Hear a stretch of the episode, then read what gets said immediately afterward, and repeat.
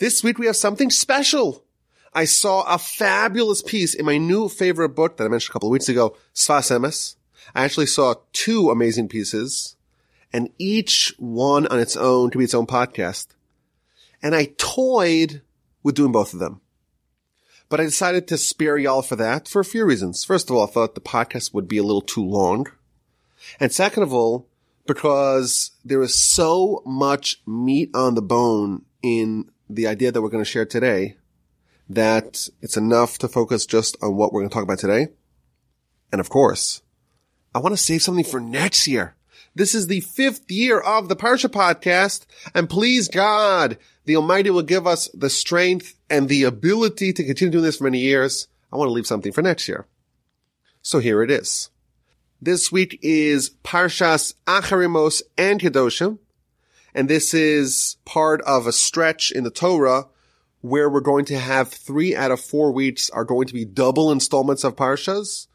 So Parshas Acharei Mos and Kedoshim is our week's Parsha or double Parsha. And in chapter 18 of the book of Leviticus, and this is in the first Parsha, it details a long list of activities and behaviors and abominable acts and sexual crimes and idolatry and child sacrifice that we must not do. And it begins with a preamble that reads as follows. Hashem spoke to Moshe saying, Speak to the children of Israel and say to them, I am Hashem your God. Do not perform the practice of the land of Egypt in which you dwelled, and do not perform the practice of the land of Canaan to which I bring you, and do not follow their traditions. Carry out my laws and safeguard my decrees to follow them. I am Hashem your God. You shall observe my decrees and my laws, which man shall carry out and by which he shall live. I am Hashem. These five verses, the first five verses of chapter 18, they give us this introduction of all the laws that ensue. And it proceeds to delineate all the forbidden relationships and all the forbidden deeds one after another. Now Rashi, with his characteristic eagle-eyed reading of the verse, he notices something really interesting in verse number three. The verse says, do not perform the practice of the land of Egypt in which you have dwelt, and do not perform the practice of the land of Canaan to which I will bring you, and don't follow their traditions. So Rashi points out that all the things that are going to be described, all these forbidden activities, all these sins, all these transgressions that are going to be described later on in the chapter, that was the practice of the Egyptians. Of course, the Jewish people just left Egypt and just departed from the Egyptians. And it's also the ways of the Canaanites to which the Jewish people are going. Rashi notices it doesn't just say that, it says something more. Do not perform the practice of the land of Egypt in which you dwelled. Those words are extra. Asher yashaftem ba. And do not perform the practice of land of Canaan to which I will bring you. Asher ani mevi eschem shama. Says Rashi something really interesting. The Egyptians and the Canaanites are the worst nations of all the nations. They're the most morally corrupt, the most sinful of all the nations. But it's not just that specifically the area in Egypt where the Jewish people lived, that contained the worst of the Egyptians. They were the Jewish people's neighbors when the Jewish people lived in Egypt. And then in Canaan, Canaan in general, along with Egypt, it's the worst nation of all. And the specific area in which the Jewish people are going to live, that contained the worst of all the Canaanites. And therefore the verse says, do not perform the practice of the land of Egypt in which you have dwelt, i.e. the area specifically where you have dwelled, and don't perform the practice of the land of Canaan to which I will bring you, specifically to the location where you are heading towards. That's what Rashi says here. And it's kind of an amazing idea that the most corrupt and morally deficient nations of the whole world, they were precisely the nations that our people lived in their proximity. And not only that, specifically where we lived, that contained the worst of the worst. That is where the most evil and the most sinful people lived right as neighbors to us. And this, of course, creates a stark contrast. We have our nation armed with Torah and supposed to be at least the most moral and righteous and upstanding of the nations. And we're always going to be placed next to the worst of the worst. The Egyptians and the Canaanites, and not just any ordinary Egyptians or Canaanites. Oh no, the worst of the Egyptians and the worst of the Canaanites, the people that embodied the sins delineated in chapter 18, those are our neighbors. And the Midrash here adds some color to this insight. The Midrash says that the Almighty tells Moshe, go tell the Jewish people, when you were in Egypt, you were akin to a rose amidst thorns. You have a beautiful rose, the most beautiful of all the flowers, and the stem, of course, is covered in thorns. And now, continues God to Moshe to tell the Jewish people, now you're entering the land of Canaan. Again, you should be similar to a rose amidst thorns. And be certain that you do not adopt not the characteristic, not the behavior of the Egyptians, and not the characteristics or the behaviors of the Canaanites. So this is the idea here featured as an introduction to all the forbidden behaviors and relationships and deeds and sins that are delineated in chapter 18. The introduction is this was the practice of the Egyptians, who were your neighbors, and this is the practice of the Canaanites, who are going to be your neighbors. And the question could be raised. Why, indeed, are we always placed near the absolute worst of the worst, the worst nation, and the worst sect among those nations? And what is the lesson behind this phenomenon? So I want to read you a piece in the Sfas Emes, and this is characteristically short, 193 words, but as usual, he's just dropping bombs one after another. Each sentence is a new insight, a new idea.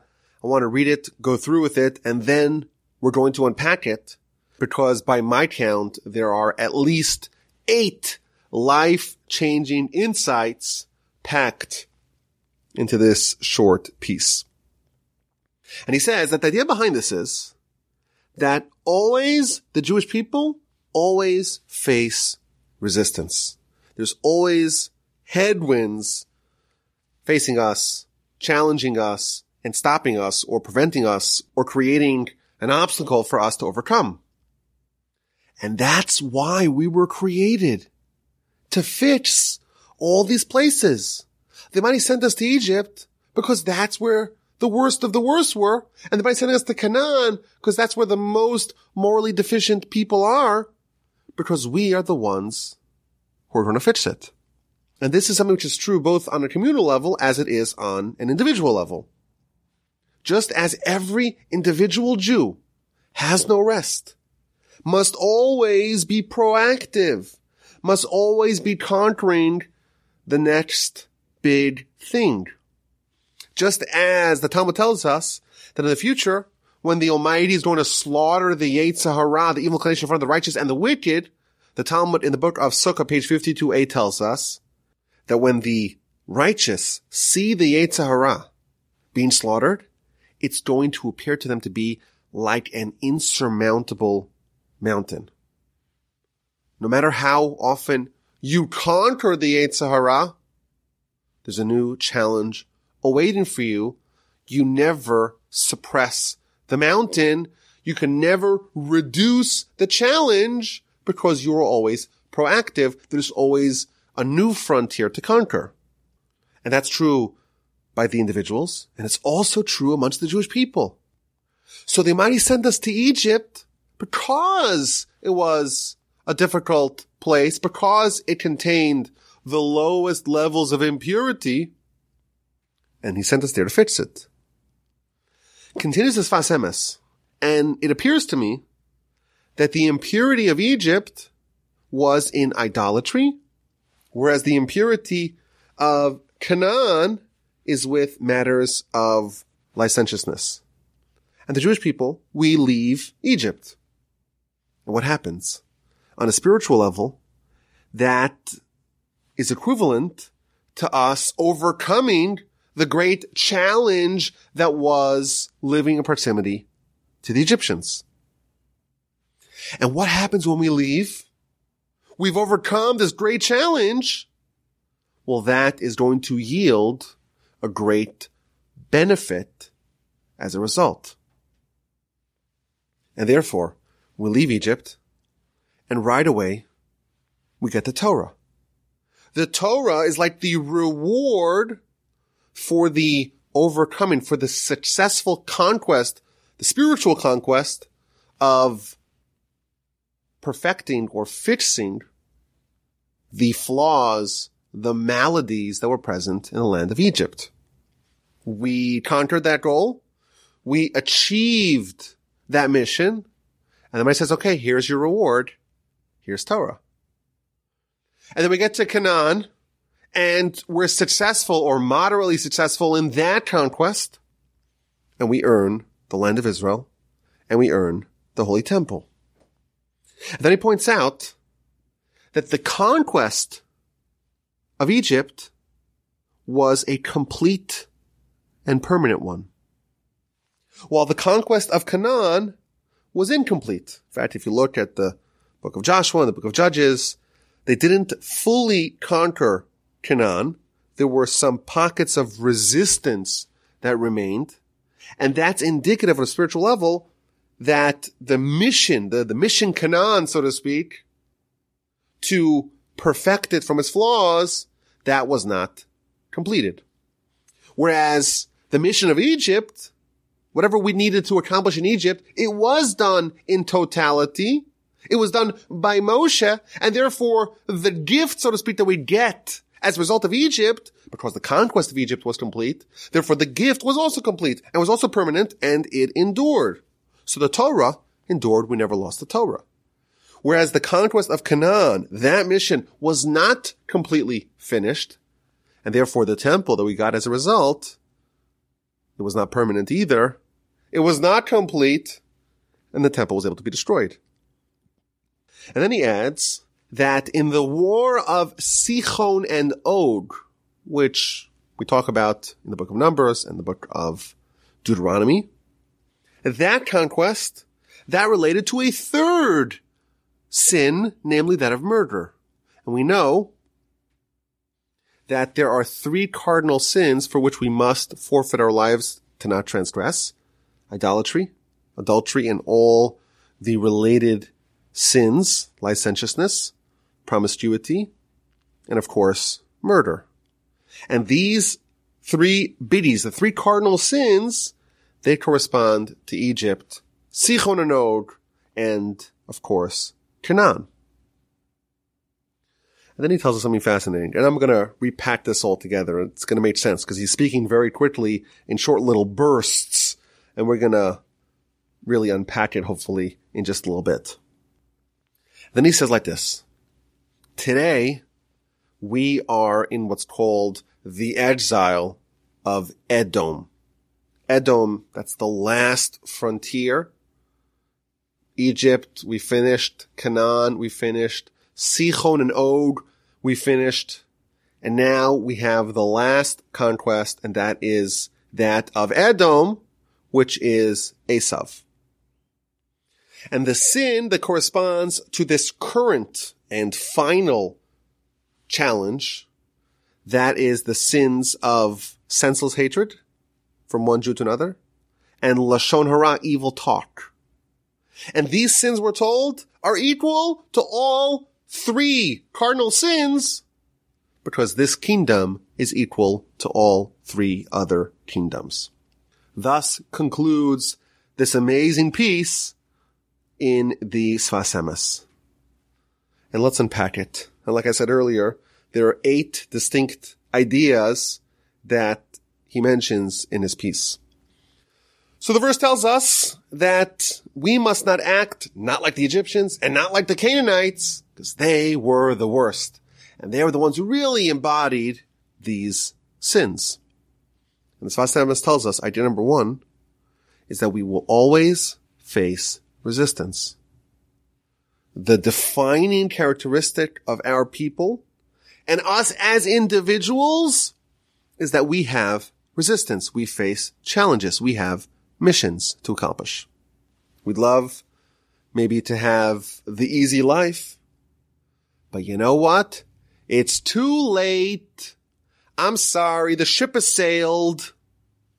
We should even say that Abraham's primary achievement is that he set us on an irrevocable course to greatness. The concept of us being average, being okay, being mediocre, being eh, nothing wrong, but nothing too great. That ship has sailed. Mediocrity is impossible. God told Abraham, your descendants will be like the stars of the heaven and like the sand of the beaches of the land. And of course, the simple interpretation is that we're going to be very numerous. And there's so many billions and trillions and gazillions and sextillions of stars. And there's so many just billions and trillions and sextillions of granules of sand. We too, likewise, are so numerous. That's a simple interpretation. But another idea here is that we are either going to be great or we're going to be totally forgettable. You have one star, the sun, illuminates and gives life to the whole world. And we are either going to be a star or a granule of sand that people trample over. There is no room for being okay, humdrum, average, mediocre. We are going to face resistance and we are going to be given grand missions to accomplish. And what's that mission? Idea number two. We were created to fix the world. The Almighty says, okay, if there's a problem here in Egypt, let me drop the Jewish people there. Go fix it. You're done. Now it's time to hustle you over to Canaan. Along the way, maybe you'll encounter Sichon and Og, but you move from mission to mission. And the mission is to fix the world. We say in the Aleinu prayer, Litakein olam b'malchut Shaddai, to fix the world with the kingdom of God. That is what Abraham started, and that legacy continues in his descendants. And idea number three is that our presence in a certain area, in a certain nation, in a certain people, in a certain locale or a region, the objective of that is to fix whatever that place's problem is. It's our job to fix it. Egypt was a place of idolatry, and that was a very difficult challenge, and we were placed there and the spiritual conflict, the spiritual challenge that we had to face and endure and to overcome in Egypt was to rid the place of idolatry. And we did it. And thus we were able to conquer idolatry. And we were given Torah as a gift, as a payoff once we left Egypt. This is a really intriguing idea. We know that the Jewish people remained an independent people in Egypt. We've spoken about this in the past. They didn't change their names. They didn't change their clothing. They remained distinct. Yet we're told that the Jewish people were sent to Egypt and they fixed Egypt. Egypt had a fundamental spiritual flaw and we came and we remedied it. How exactly did our presence change things? It's not like we interacted with them or we assimilated into them and changed them from within.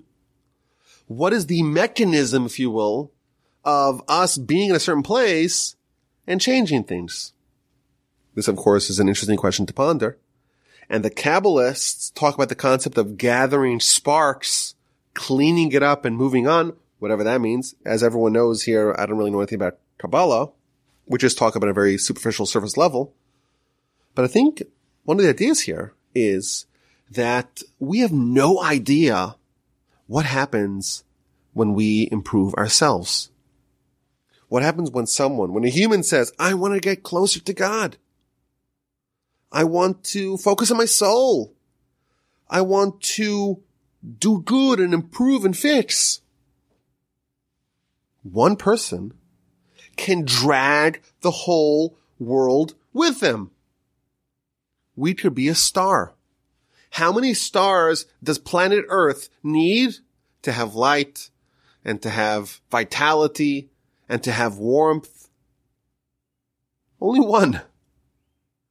The Jewish people were told that we could be a star. You could be a star and one person can change the entire world.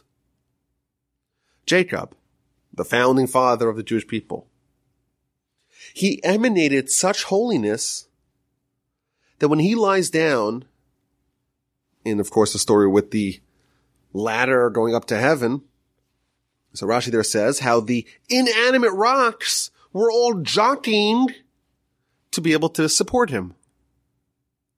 And the idea here is that Jacob was such a force, a beacon of holiness that that permeated his entire surroundings. The rocks that are just dead rocks, they became spiritual.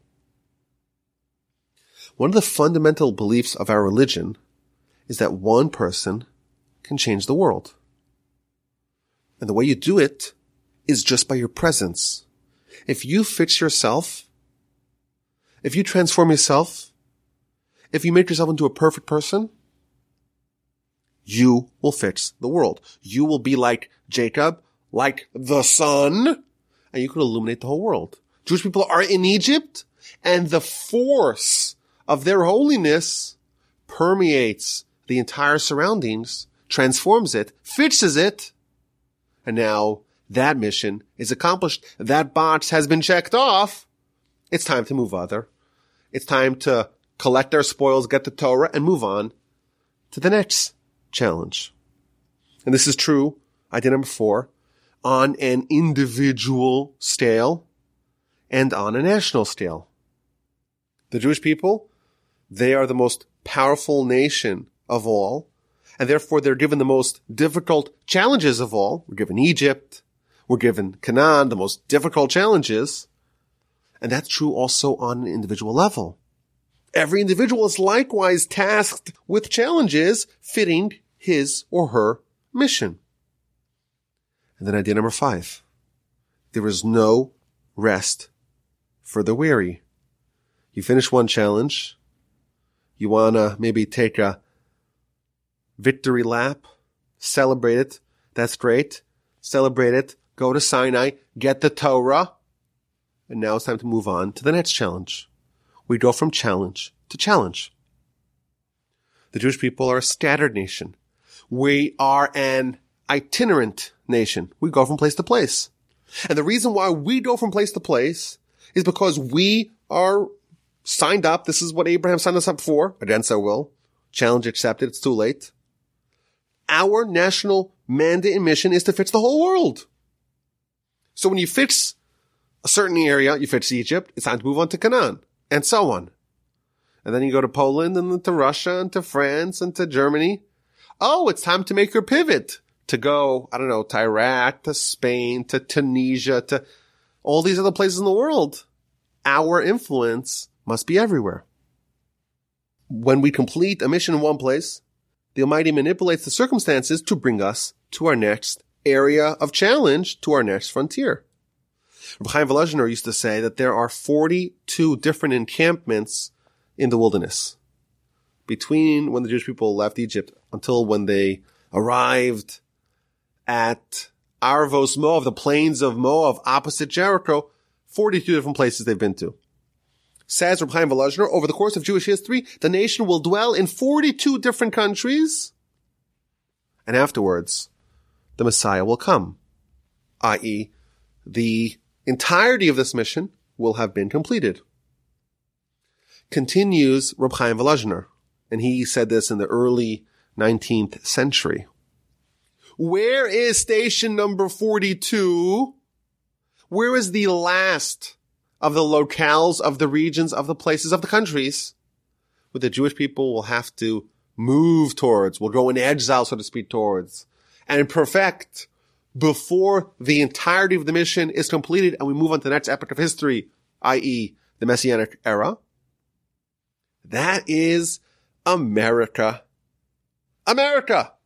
When the Jewish people come to America and we find all the sparks that are here across the fruited plain, once we accomplish the goal that we have here in this country, in the United States, that's the last frontier before Messiah. And his words were, when there's Torah flourishing in America, that's when you know Messiah is imminent. And the great leader of yeshiva Jewry, Rabbi Shach, said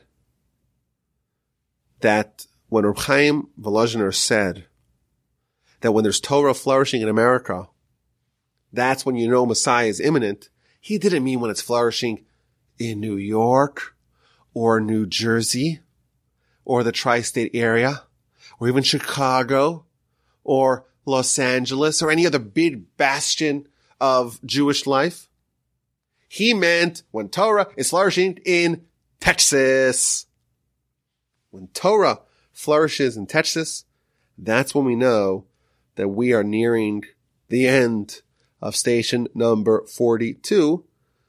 And I'm getting a little emotional here. As I sit in the Torch Center in Houston, Texas, I hope that we are doing a small part in ushering the world to its next challenge, to its next frontier and the messianic era.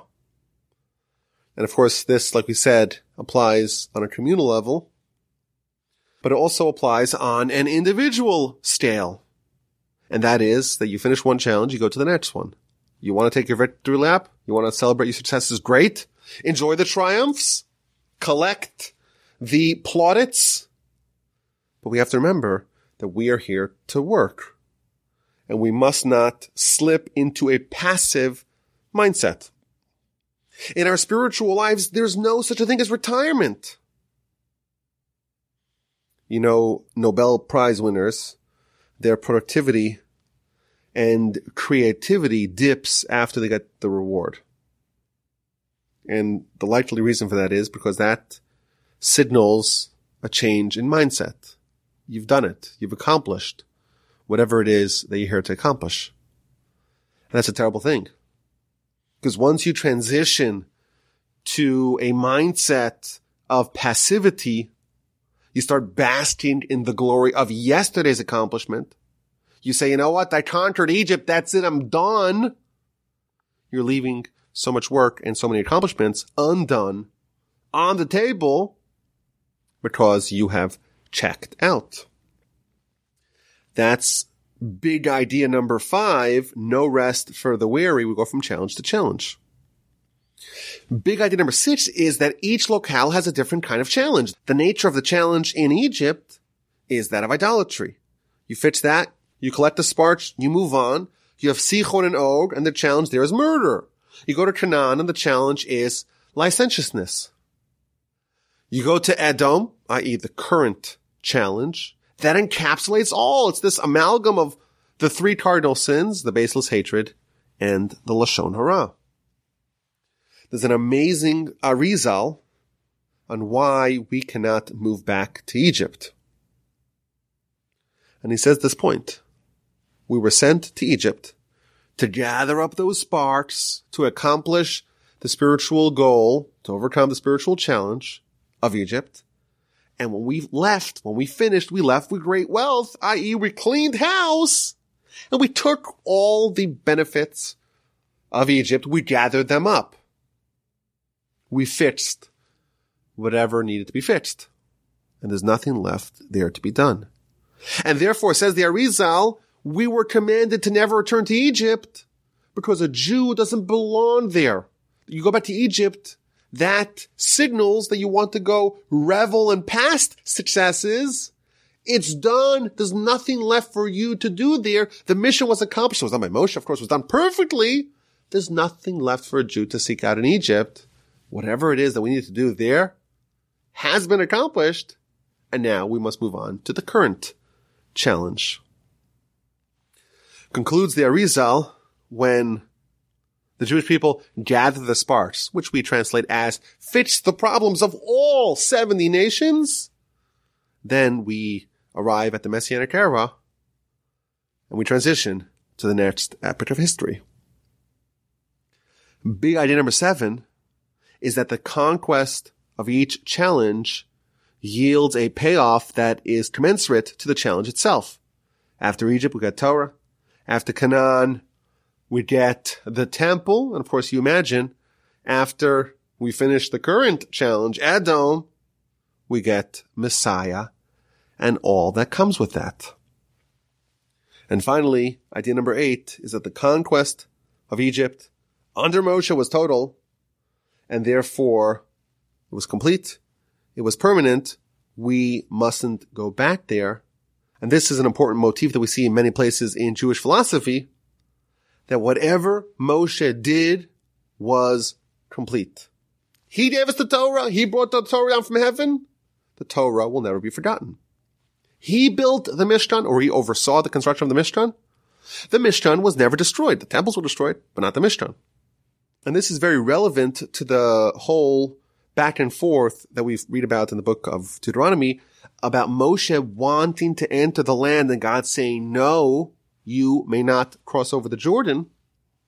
One of the central components of that equation is the fact that whatever Moshe did was complete and permanent. And thus, had Moshe led the conquest of Canaan, the Jewish people would never lose it. And that was something that the Almighty said cannot happen because there's going to come a point in time where the Jewish people are not going to deserve it and it's going to be the right thing for them to be exiled from the land. But if they conquer the land under you, everything that you do is complete and permanent and they'll never be able to lose it. What a fantastic piece. Again, I just, I'm developing such an affinity for this book, for this Sfas Emes. Every piece is just jam packed with gold and there's no, there's no fat on the bone, as we say. It's just amazing and it's written so tersely, so succinctly, just an absolute pleasure. So what's the lesson for us? I think the lesson is that this is really the story of the Jewish people at large, but it's also the life of every individual. The Jewish people are placed with the Egyptians the worst, the Canaanites the worst, because that is a challenge that you could do. The greater your capacity, the greater the challenge that you will be given. The Talmud tells us, this is in the same place in the Talmud that we mentioned earlier, the book of Sukkah, page 52a. Kol hagadol mechavero yitzro gadol himenu. Whoever is greater than his fellow has a greater Yetzer The greater you are, the more potential that you have, the greater the challenges that you are going to be given. As Jews, we know that we are Navy SEALs. We are the Almighty's all-stars. The most difficult missions are given to us.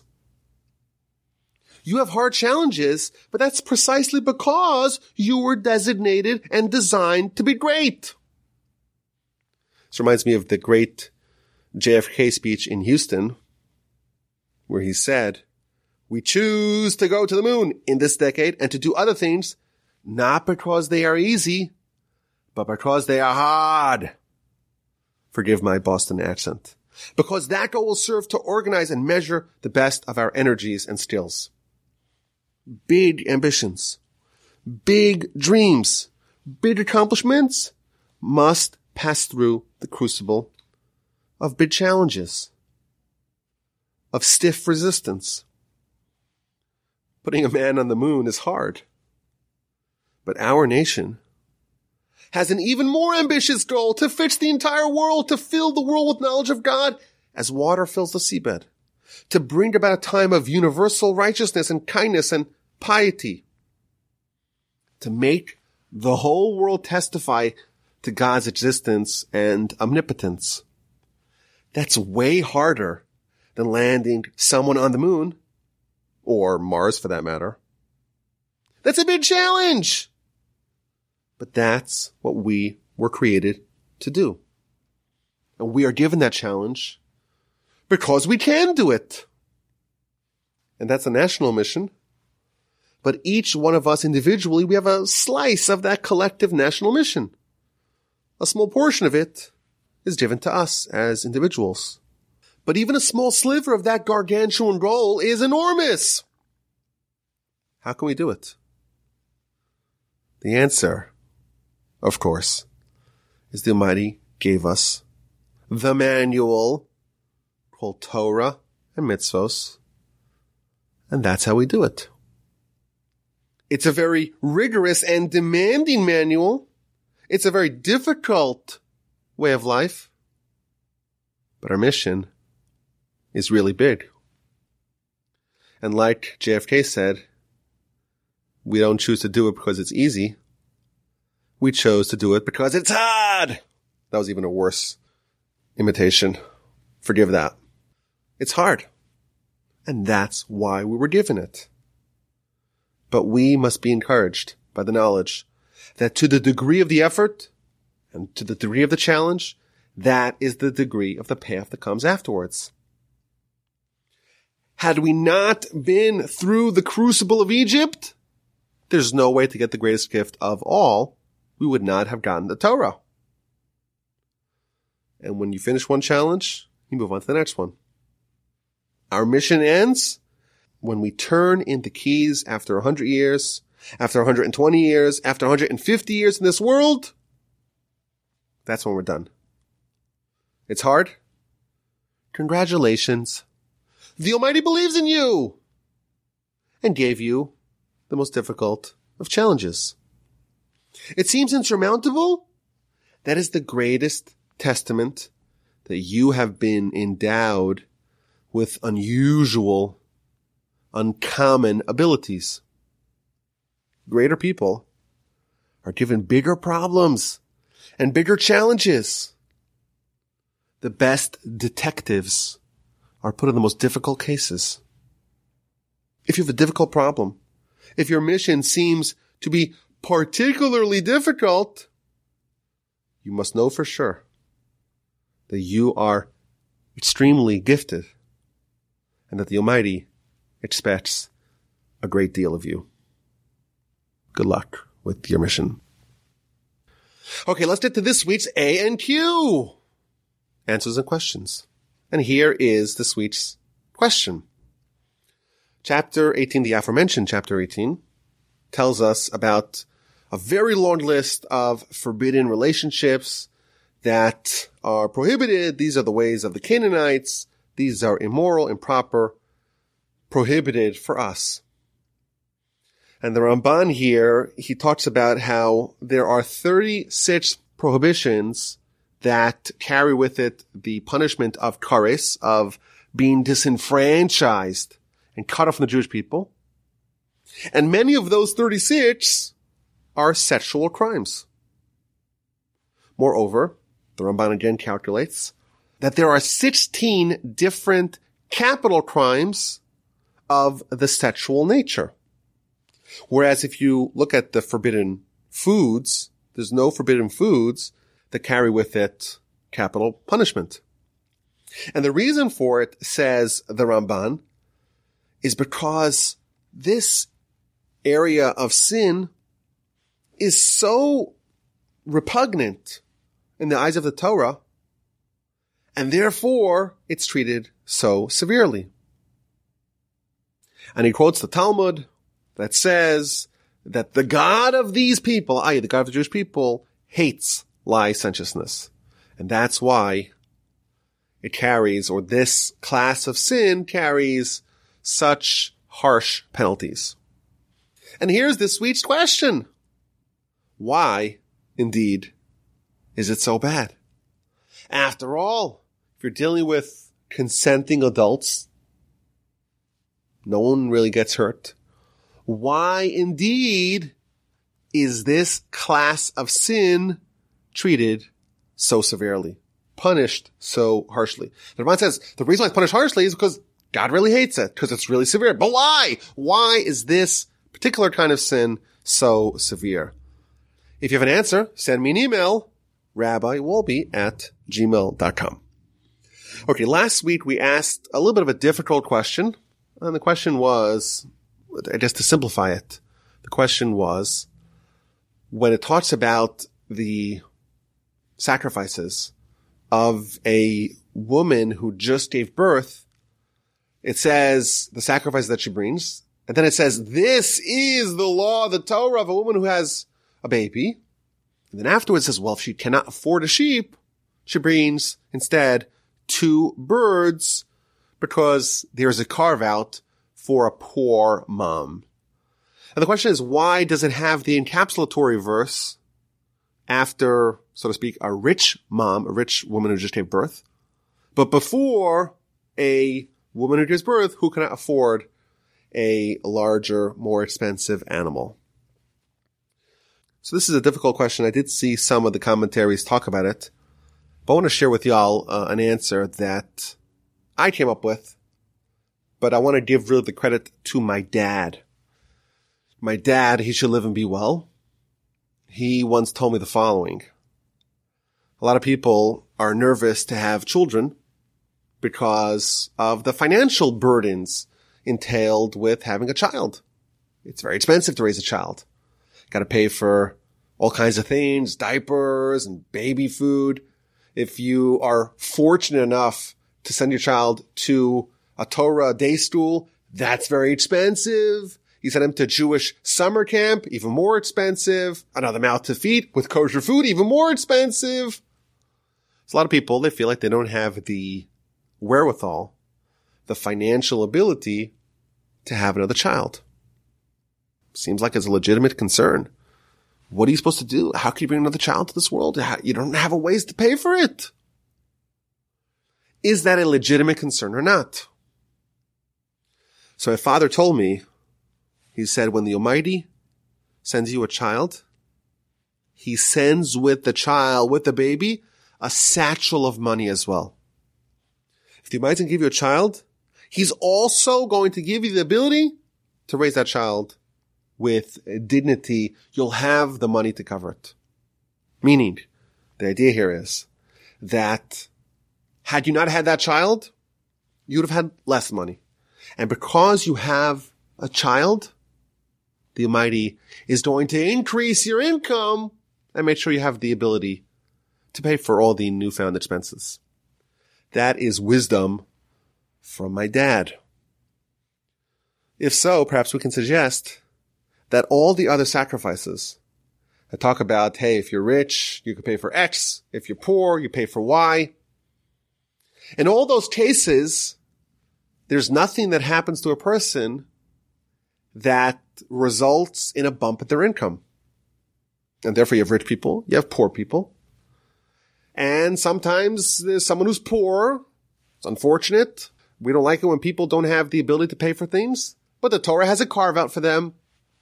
Here's a cheaper sacrifice that you could bring. It's much more affordable for you. But when a woman who has a baby and she brings a sacrifice, inherent in having a child, concomitant with bearing another child, is that the money is going to send you more money. And therefore, after it talks about the quote unquote rich mom who has a baby, it says, this is the Torah, this is the law. Because inherent in having a child is being given a bump in income. And the fact that a woman who has a child does not have money, that is something so unusual. And that's almost like added as an afterthought. And in fact, if you even look at the verse, it doesn't say that a woman doesn't have the money to afford a more expensive animal. It says if she does not find one, which maybe we can read as saying or implying that she does have the money. It's just not available for whatever reason. And therefore we have this additional law that's very likely to be needed of what to do in such an instance. Do you buy it? Do you like this answer? Wisdom from my dad. If you don't like it, send him an email. No, I'm joking. Send me an email if you don't like it, or if you do like it. rabbiwolbe at gmail.com. I thank you for listening to this week's edition of the Parsha Podcast. I hope you're doing well. I hope you're having a fabulous week. I hope you have an incredible Shabbos. And please God, with the help of the Almighty, we will talk again next week.